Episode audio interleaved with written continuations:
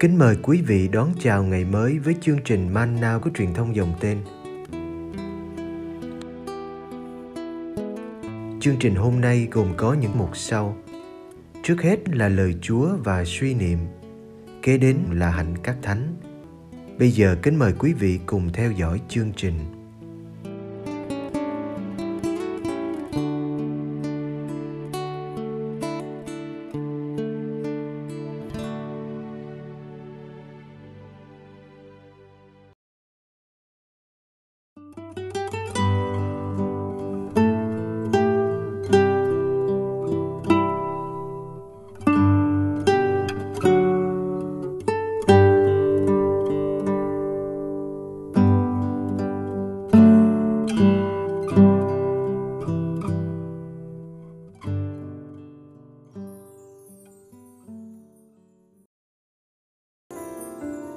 Mạnh của lòng tin phục vụ cách khiêm tốn Luca chương 17 Các tông đồ thưa với Chúa Giêsu rằng: Thưa Thầy, xin thêm lòng tin cho chúng con. Chúa đáp: Nếu anh em có lòng tin lớn bằng hạt cải, thì dù anh em có bảo cây dâu này hãy bật dễ lên xuống dưới biển kia mà mọc, thì nó cũng sẽ vâng lời anh em. Ai trong anh em có người đầy tớ đi cày hay đi chăn chiên mà khi nó ở ngoài đồng về lại bảo nó, mau vào ăn cơm đi, chứ không bảo, hãy dọn cơm cho ta ăn, thắt lưng hầu bàn cho ta ăn uống xong đã, rồi anh hãy ăn uống sau.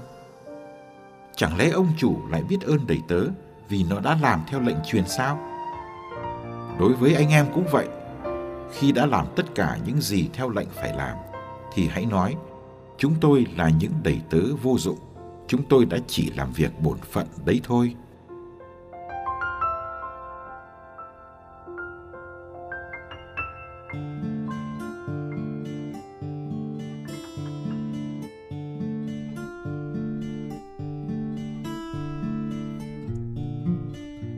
Bài tin mừng hôm nay có thể gây sốc vì nhiều lý do. Chúng ta không hiểu thái độ của ông chủ trong dụ ngôn. Tại sao ông xử tàn nhẫn với anh đầy tớ? Tại sao ông lạm dụng anh khi bắt anh làm việc nhiều? Tại sao ông không biết ơn anh đầy tớ chăm chỉ? Và cuối cùng, tại sao Chúa Giêsu lại bảo chúng ta hãy nói mình là những đầy tớ vô dụng dù chúng ta đã làm tròn điều phải làm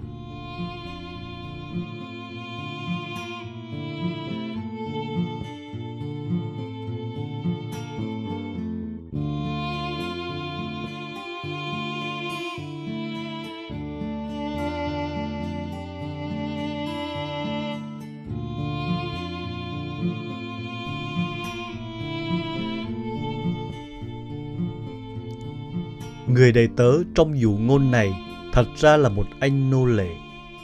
Vào thời Kinh Thánh được viết, vẫn còn chế độ nô lệ.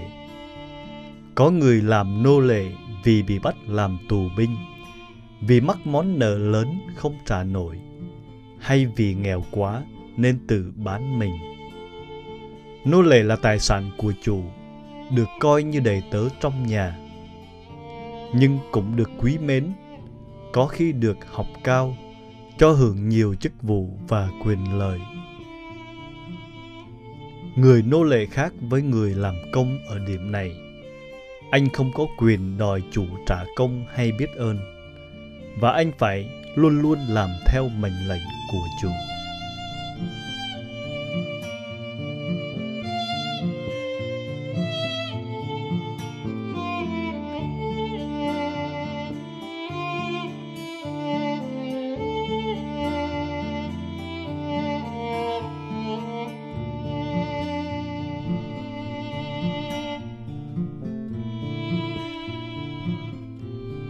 Chúa Giêsu ví các tông đồ như các nô lệ hay đầy tớ. Ông chủ của họ là Thiên Chúa. Người môn đệ làm việc cho chủ, cày ruộng hay chăn chiên. Cả ngày anh vất vả ngoài đồng, chiều đến mới về nhà. Dĩ nhiên, chủ sẽ không mời anh ngồi ngay vào bàn ăn. Không, anh sẽ phải xuống bếp, dọn bữa cho chủ, rồi thắt lưng hầu bàn cho đến khi chủ ăn xong. Đó mới là lúc anh dùng bữa. Đối với người sống thời Chúa Giêsu, cách cư xử của ông chủ này chẳng có gì là quá đáng. Ông chủ nào cũng làm như thế thôi. Chẳng có chuyện anh nô lệ đi làm về được nghỉ ngơi rồi ngồi đồng bàn ăn chung với chủ. Chẳng có chuyện sau đó ông chủ phải cảm ơn hay cho anh ấy một món quà để thưởng công. Chẳng ông chủ nào làm như thế với người nô lệ.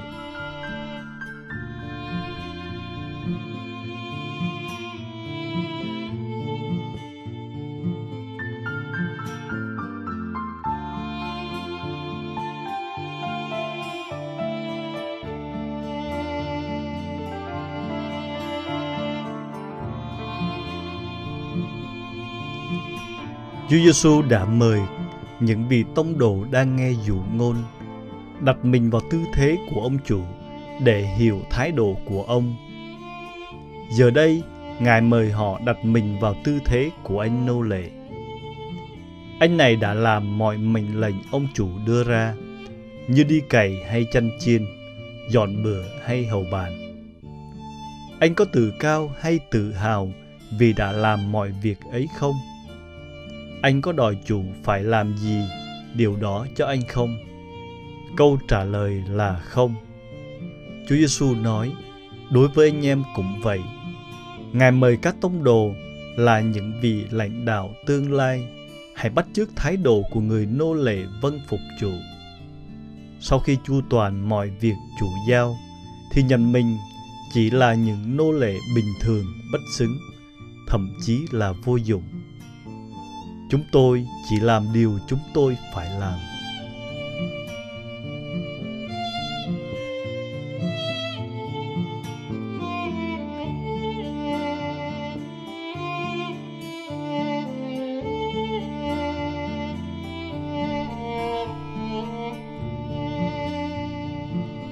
Dụ ngôn trên đây về người nô lệ hành đánh đồng các tông đồ, có thể nói các tông đồ cũng là những nô lệ cho Thiên Chúa.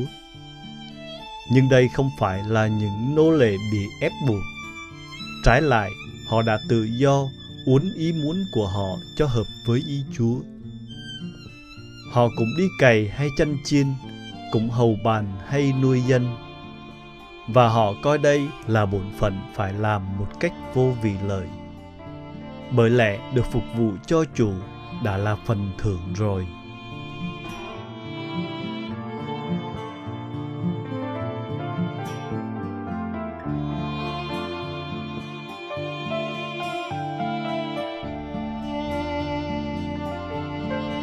Làm sao để chúng ta không bị nặng nề bởi việc tuyên dương những công trình mình đã thực hiện làm sao để chúng ta thanh thoát với tiếng tâm và ra khỏi những tìm kiếm đặc quyền hay vinh dự xin được học sự tự hạ nơi người nô lệ mang tên Giêsu.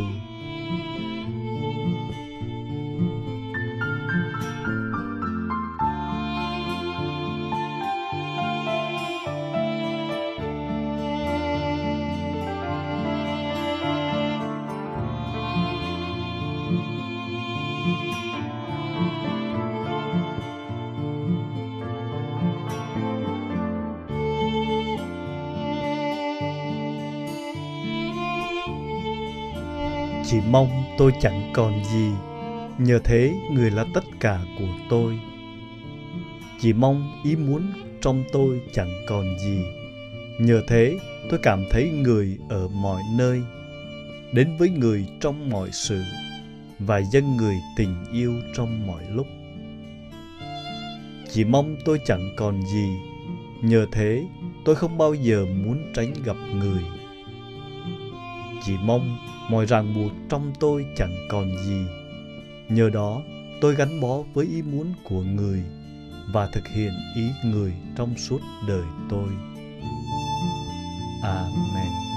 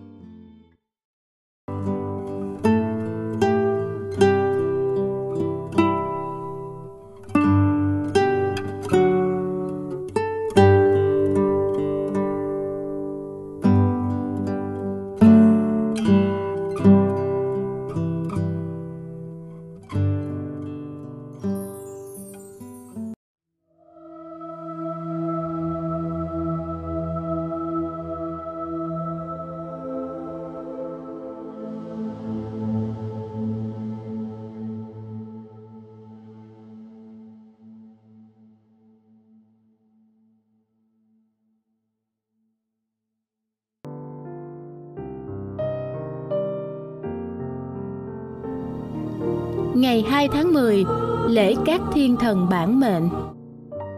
Việc sùng kính các thiên thần bản mệnh được bắt đầu khi truyền thống đan diện khai sinh. Thánh Benedict là người thúc đẩy mạnh và Thánh Bernard Clairvaux là người cải cách mạnh mẽ của thế kỷ thứ 12. Các ngài thường nói nhiều về các thiên thần bản mệnh, nhờ đó sự sùng kính của các thiên thần được hình thành cho đến ngày nay. Các thiên thần được Chúa giao cho nhiệm vụ ở cạnh loài người. Chính Chúa Giêsu và giáo hội đã dạy chúng ta điều đó. Nếu ma quỷ đông vô số đang lượn quanh ta như sư tử tìm mồi sâu xé thì an ủi thay, thiên chúa cũng gửi đến cho ta những sự trợ giúp hữu hiệu của các thiên thần ta quen gọi các ngài là thiên thần bản mệnh các ngài gìn giữ ta khỏi sự dữ và mọi hiểm nguy giúp ta tránh xa những dịp tội, gợi lên trong ta những ý tưởng lành thánh và dẫn ta vào đường nhân đức. Các ngài thêm sức cho chúng ta trong những cơn cám dỗ, nâng đỡ và khuyến khích ta khi thất vọng và an ủi ta khi sầu muộn.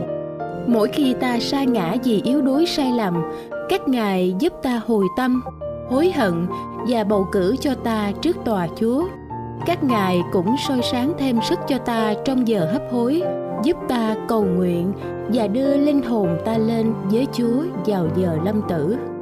Có lẽ trong đạo công giáo, không khía cạnh đạo đức nào an ủi các bậc phụ huynh cho bằng sự tin tưởng rằng thiên thần sẽ bảo vệ con cái họ khỏi những nguy hiểm dù có thật hay tưởng tượng.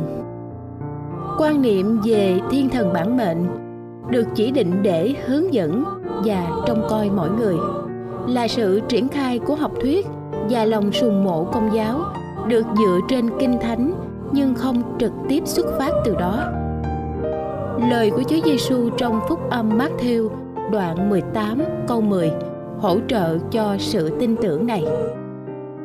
Hãy cẩn thận, đừng khinh miệt những người bé nhỏ này. Vì ta bảo thật cho các ngươi, thiên thần của họ ở thiên đàng luôn nhìn đến cha ta. Do đó, ta phải tỏ lòng biết ơn bằng cách chu toàn bổn phận đối với các ngài. Bổn phận đó là tỏ lòng kính trọng các ngài luôn hiện diện bên cạnh chúng ta yêu mến và cậy trông vào sự che chở của các ngài và sau cùng luôn sẵn sàng tuân lời chỉ dạy của các ngài qua tiếng lương tâm ngày lễ kính các thiên thần bản mệnh được cử hành đầu tiên vào thế kỷ thứ 16. Vào năm 1615, Đức Giáo hoàng Phaolô V đã đưa lễ này vào niên lịch công giáo Roma. Lời bàn. Sự sùng kính các thiên thần trên căn bản là sự bày tỏ đức tin nơi tình yêu vô tận của thiên chúa và sự quan phòng của ngài đối với mỗi người chúng ta mọi ngày cho đến khi chết. Lời trích. Xin thiên thần dẫn đưa linh hồn ông bà vào thiên đàng. Xin các thánh tử đạo đón nhận ông bà và đưa ông bà vào thành thánh Jerusalem mới và vĩnh cửu. Nghi thức an táng.